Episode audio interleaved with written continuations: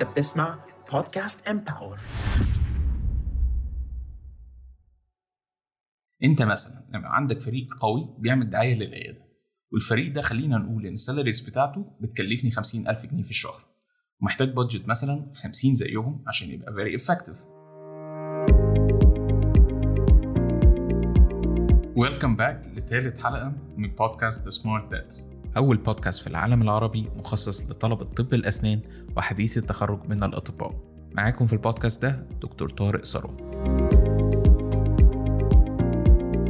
كنا ابتدينا الحلقة اللي فاتت في مناقشة موضوع مهم جدا. يكاد يكون أهم موضوع ممكن نعرضه هنا وهو حالة مهنة طب الأسنان في مصر. واتكلمنا بالأرقام عن أعداد أطباء الأسنان وتوزيعهم ومستقبل الأعداد القادمة وطلعنا بثلاث حقائق مهمة جدا. لو انت ما سمعتش الحلقة اللي فاتت فالتلاتة فاكتس هم كالآتي. رقم واحد في تفاوت كبير بين أعداد دكاترة الأسنان وسوق العمل في مصر. اتنين توزيع أطباء الأسنان على مستوى الجمهورية محتاج لتصحيح. 37% من الأطباء مركزين في منطقة القاهرة والجيزة بينما محافظات تانية فيها عدد قليل جدا من الدكاترة. تلاتة في الخمس سنين القادمة متوقع زيادة عدد أطباء الأسنان إلى أكثر من الضعف.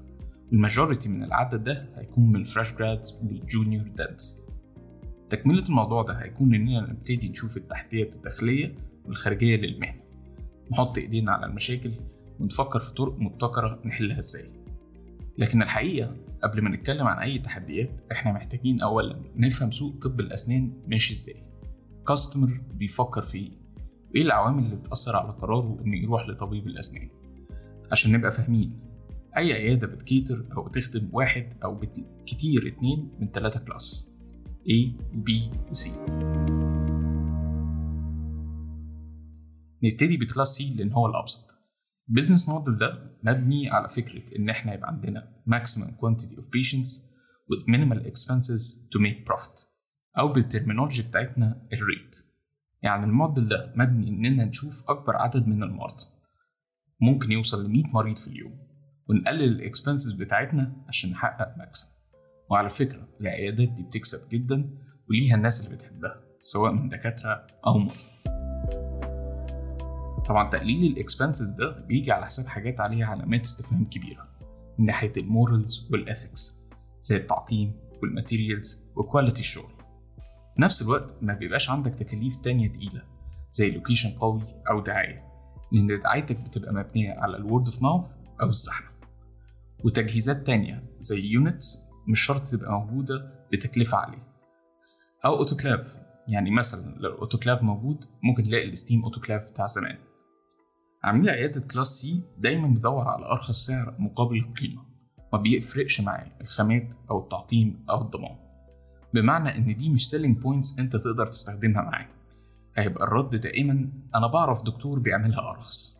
instead العميل ده دايما بيدور على the art of the deal.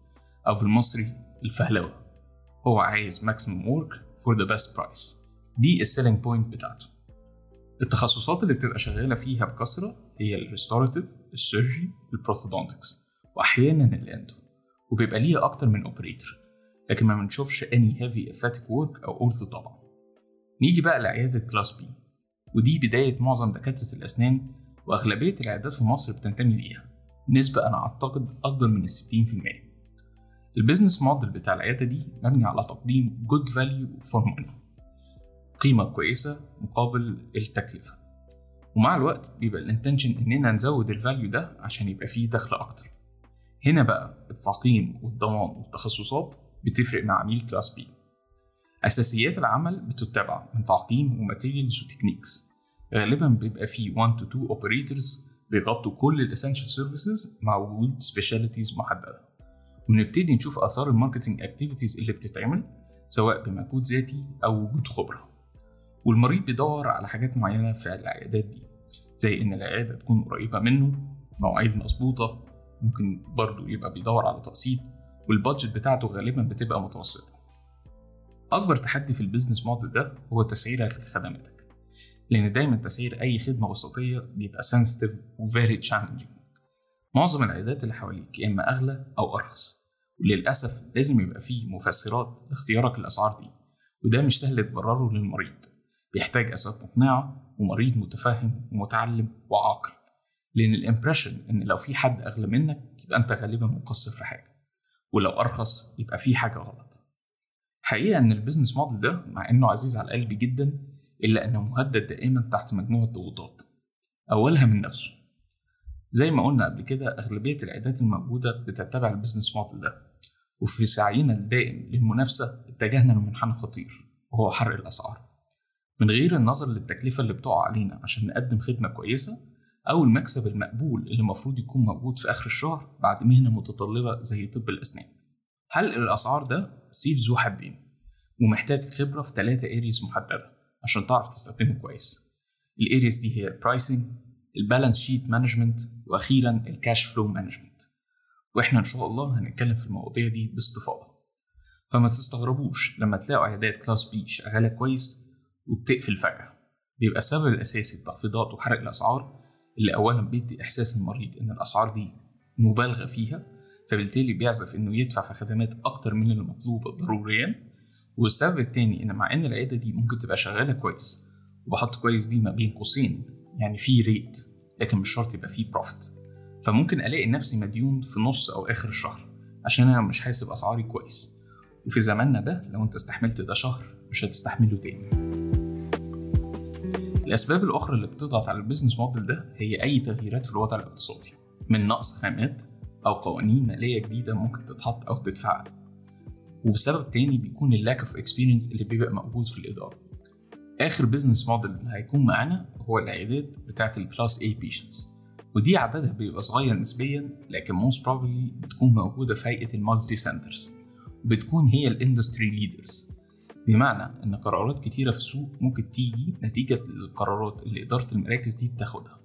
سواء من تسعيرات أو مرتبات أو خدمات إلى آخره. العيادات دي بتكون مهيئة لطلبات زوارها اللي بتبقى خاصة جدا. مريض ال class A بتبقى آخر متطلباته إن أسعار الخدمة تبقى معقولة. هو بيدور على حاجات تانية خالص. هو بيدور على عيادة فيها جميع التخصصات وإن كل التخصصات دي يبقى فيها استشاريين أو أخصائيين ودولت يبقوا موجودين طول الوقت. هو بيدور إن شغله يبقى ب quality عالية ودقة وسرعة فهو عايز team وال technology قادرين يوفروا ده. عايز معمل موجود دايما عشان يعمل له شغله customized ليه. عايز الأشعة بتاعته تبقى دايما ready و digital سواء كانت dental x-ray عادية أو بانوراما أو CBCT وده يكون متوفر طبعا جوه المكان. هو أو هي برضه عايزين يتدلعوا. فعايزين customer service team عارف كل like و dislike بتاعتهم. من أول للمواعيد المفضلة ليهم لأعياد ميلادهم لل soundtrack اللي بيحبوا يسمعوه وهم قاعدين على الكرسي. العيادات دي عشان تقدر تقدم ال level of service ده ال overhead cost أو تكاليف الأشغال بتاعتها بتبقى ضخمة جدا. تخيل معايا أنت بتتكلم في margins كبيرة ك salaries materials technologies طبعا ال multi centers بتحتاج locations كبيرة ومميزة و budget software و branding و marketing ضخمة. لكن بيبقى فيه كذا حاجة في صف ال business model ده.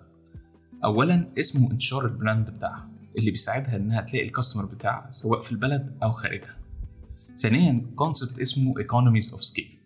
ترجمتها الحرفية بتعني اقتصادات التوسع الحجمي أو وفورات الحجم. Definition مش سهل نبلعه أنا عارف. بس لو بصيت حواليك هتلاقي ال concept ده في كل حتة. ال concept بيتكلم عن مقدرة أي بزنس كبير إنه يوفر مصاريف عشان حجم ال business بتاعه وحجم الإنتاج وال standardization اللي بيقدر يعمله. فبالتالي ال profit margin بتاعه بيكبر. هديكوا ثلاث أمثلة عشان تكونوا معايا في الصورة.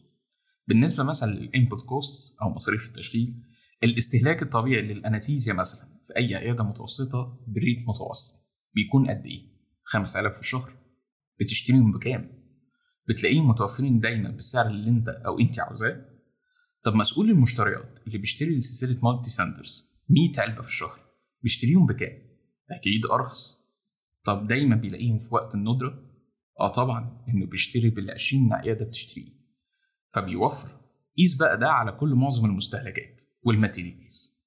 تاني طريقة ممكن نوفر بيها هي ال standardization بمعنى إن كل الخدمات والمصروفات بتاعتك ليها أساس وحسبة معينة. بيعملها شخص احترافي فبتقدر توفر وتحقق profit كويس. زي مثلا لو أنت endodontist في عيادتك وبتشتغل عموما ال general restorative work وجات لك حالة ريموفبل بارشل دنشر وأنت مش عارف تقيمها بس أنت مش عايز تخسر الحالة فأنت حطيت price أنت شايفه reasonable وهتجيب ريموفبل بروثودونتيك سبيشالست يشتغلها. لكن الحالة طلعت complicated شوية فانت اتكلفت أكتر ك materials و fees للمعمل والمتخصص. وفي الآخر بعد كل ال headache ده تقريبا كان فيه little to no profit لكن في ال multi center ال specialist دايما موجود وجاهز بالمعمل بتاعه ودايما بيجي لهم حالات كتير من النوع ده بسبب حجمهم وانتشارهم فالحالة بتكون highly systemized و profitable وهنا فايدة ال standards قيس ده بقى على كل حاجة. خصوصا في ال operations مش شرط ال clinical aspect بس. على فكرة بما إننا بنتكلم على ال specialist فال specialization هي برضه واحدة من الطرق اللي بتخلي ال multi centers very profitable تخيل معايا لما عندك specialist في كل area مش طبيا وبس لا اداريا وفي العمليات اليومية والدعاية إلى ما اخره وكل ده بيترجم ل production وفلوس. طبعا أنت هتيجي تقول لي يا دكتور طارق ال specialist دولت مكلفين جدا أصلا. أقول لك صح لكن لما تيجي تقسم تكلفتهم على ال branches كلها هتلاقيها very affordable انت مثلا لما عندك فريق قوي بيعمل دعاية للعيادة والفريق ده خلينا نقول إن ال salaries بتاعته بتكلفني 50000 جنيه في الشهر ومحتاج budget مثلا 50 زيهم عشان يبقى very effective لو بنتكلم على عيادة متوسطة أو صغيرة فده طبعا unaffordable لكن لو أنت عندك let's say for example خمسة multi centers فال 100000 هنا هتبقى تكلفتها حوالي 20000 جنيه على كل فرع. ودي تكلفة معقولة ويبقى عندك دعاية قوية بتدخلك 10 أضعاف ده. ال specialist اللي انت مش بتقدر تجيبه عندك بصفة دايمة في العيادة لأن ده مكلف ال multi center بيجيب منه اتنين وتلاتة وبيديهم أيام متفرقة عشان يغطوا الفروع المختلفة. فبيبقى جاهز دايما إنه يستقبل جميع أنواع الحالات في أي وقت. آخر advantage قوية ممكن نتكلم عنها بالنسبة لعيادات class A أو ال multi centers هي ال technology ال centers دي بيبقى عندهم access ل technology مكلفة وقوية. بتديهم competitive advantages على بقية العيادات زي مثلا إن كل سلسلة multi branches ليها 1 or 2 dental labs بال CAD/CAMs بتاعتهم فبيقدروا يخلصوا شغلهم اسرع وأدق ويسلموا تركيبات حلوة جدا جدا فخد معايا بقى competitive advantages من هنا للصبح اولا أنت عندك reduce cost for lab items like crowns, bridges و veneers. ثانيا أنت بتعمل highly customized restorations. ثالثا أنت ممكن تقدم same day delivery especially لو أنت عندك سكانر في العيادة. number 4 إن أنت بيبقى عندك القابلية إن أنت تعمل immediate temporization. خمسة أنت ممكن تقدم emergency services. يعني في أي وقت لو حد جاي بسنة مكسورة أو crown وقع أنت ممكن on the spot تعمل له restoration جديدة لو أنت عندك basic system لمتابعة المرضى إن شاء الله حتى Excel sheet فال multi center عنده powerful dental management software لمتابعة المرضى بتوعه وتفاصيلهم. مش كده وبس هو أكيد عنده ERP software وده اختصار ل enterprise resource planning software أو system وده system بيغطي الطلبات الإدارية اللي مش بيغطيها ال dental management software ويخلي المؤسسة بتاعتك more effective and more efficient. وهنغطي الحاجتين دول باستفاضة في حلقات مختلفة. لكن في نقطة ضعف مميتة لعيادات ال class A أو ال multi centers الكبيرة وهي ال lack of flexibility بمعنى إن ال centers دي ما بتبقاش عندها قدرة للاستجابة السريعة لمتغيرات متفاجئة لأن كمية ال requirements وال systems المحطوطة كتيرة جدا عدد ال staff وال technologies ضخم فكل شيء لازم يبقى محسوب كويس وإلا المؤسسة كلها بتكون تحت رحمة خطأ واحد. ال weakness دي بتبان أكتر ال tough times زي دلوقتي لما يبقى عندنا ضغوطات كتيرة أثرت على ال income فمش بسهوله مثلا نقدر ناخد قرارات إننا نقلل شيفتات أو نغير موظفين أو حتى ننقل لمكان آخر. لأن القرارات دي بيبقى ليها تبعيات قوية. وال mistakes هنا بتكلف كتير جدا. تخيل إنك تحط investment 5 ل 10 مليون في ال new branch ويسحب منك مليون جنيه خسائر كل شهر لأن هو مش profitable وحسبته ما كانتش صح من الأول. ومش كده وبس ده ممكن يحط الفروع التانية في ضغط ويجرهم معاه. فزي ما قلت قرار واحد كفيل إنه يهدد مؤسسة.